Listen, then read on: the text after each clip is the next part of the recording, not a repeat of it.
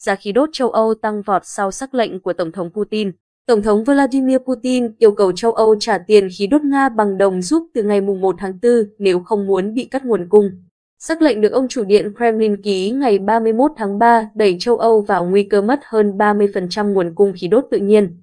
Đức, quốc gia phụ thuộc nhiều nhất vào khí đốt Nga, đã kích hoạt kế hoạch khẩn cấp với nhiều biện pháp, trong đó có cắt điện luân phiên ở nền kinh tế lớn nhất châu Âu.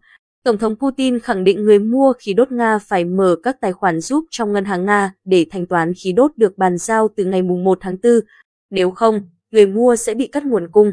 Chẳng ai bán cho chúng tôi thứ gì miễn phí và chúng tôi cũng sẽ không làm thiện nguyện, tức những hợp đồng hiện hành sẽ bị ngưng, Tổng thống Putin tuyên bố trên truyền hình, đồng thời nhấn mạnh việc chuyển sang đồng giúp sẽ củng cố chủ quyền của Nga.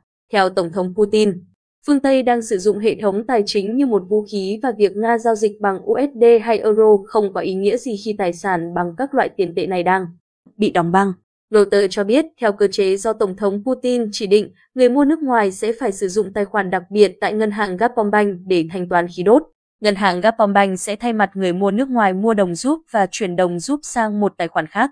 Y cho biết, họ đang liên hệ với các đối tác châu Âu để phản ứng cứng rắn với Moscow. Trong khi đó, các công ty năng lượng Đức cho biết họ đang bàn bạc với chính phủ về hướng đi nếu Nga đột ngột khóa van khí đốt. Các nước châu Âu thời gian qua giáo diết tìm nguồn cung thay thế nhưng không có nhiều lựa chọn. Mỹ đã gia tăng nguồn cung khí tự nhiên hóa lỏng, LNG, nhưng không đủ để thay Nga. Giá khí đốt Anh và Hà Lan đã tăng thêm 4% đến 5% sau thông báo của Tổng thống Putin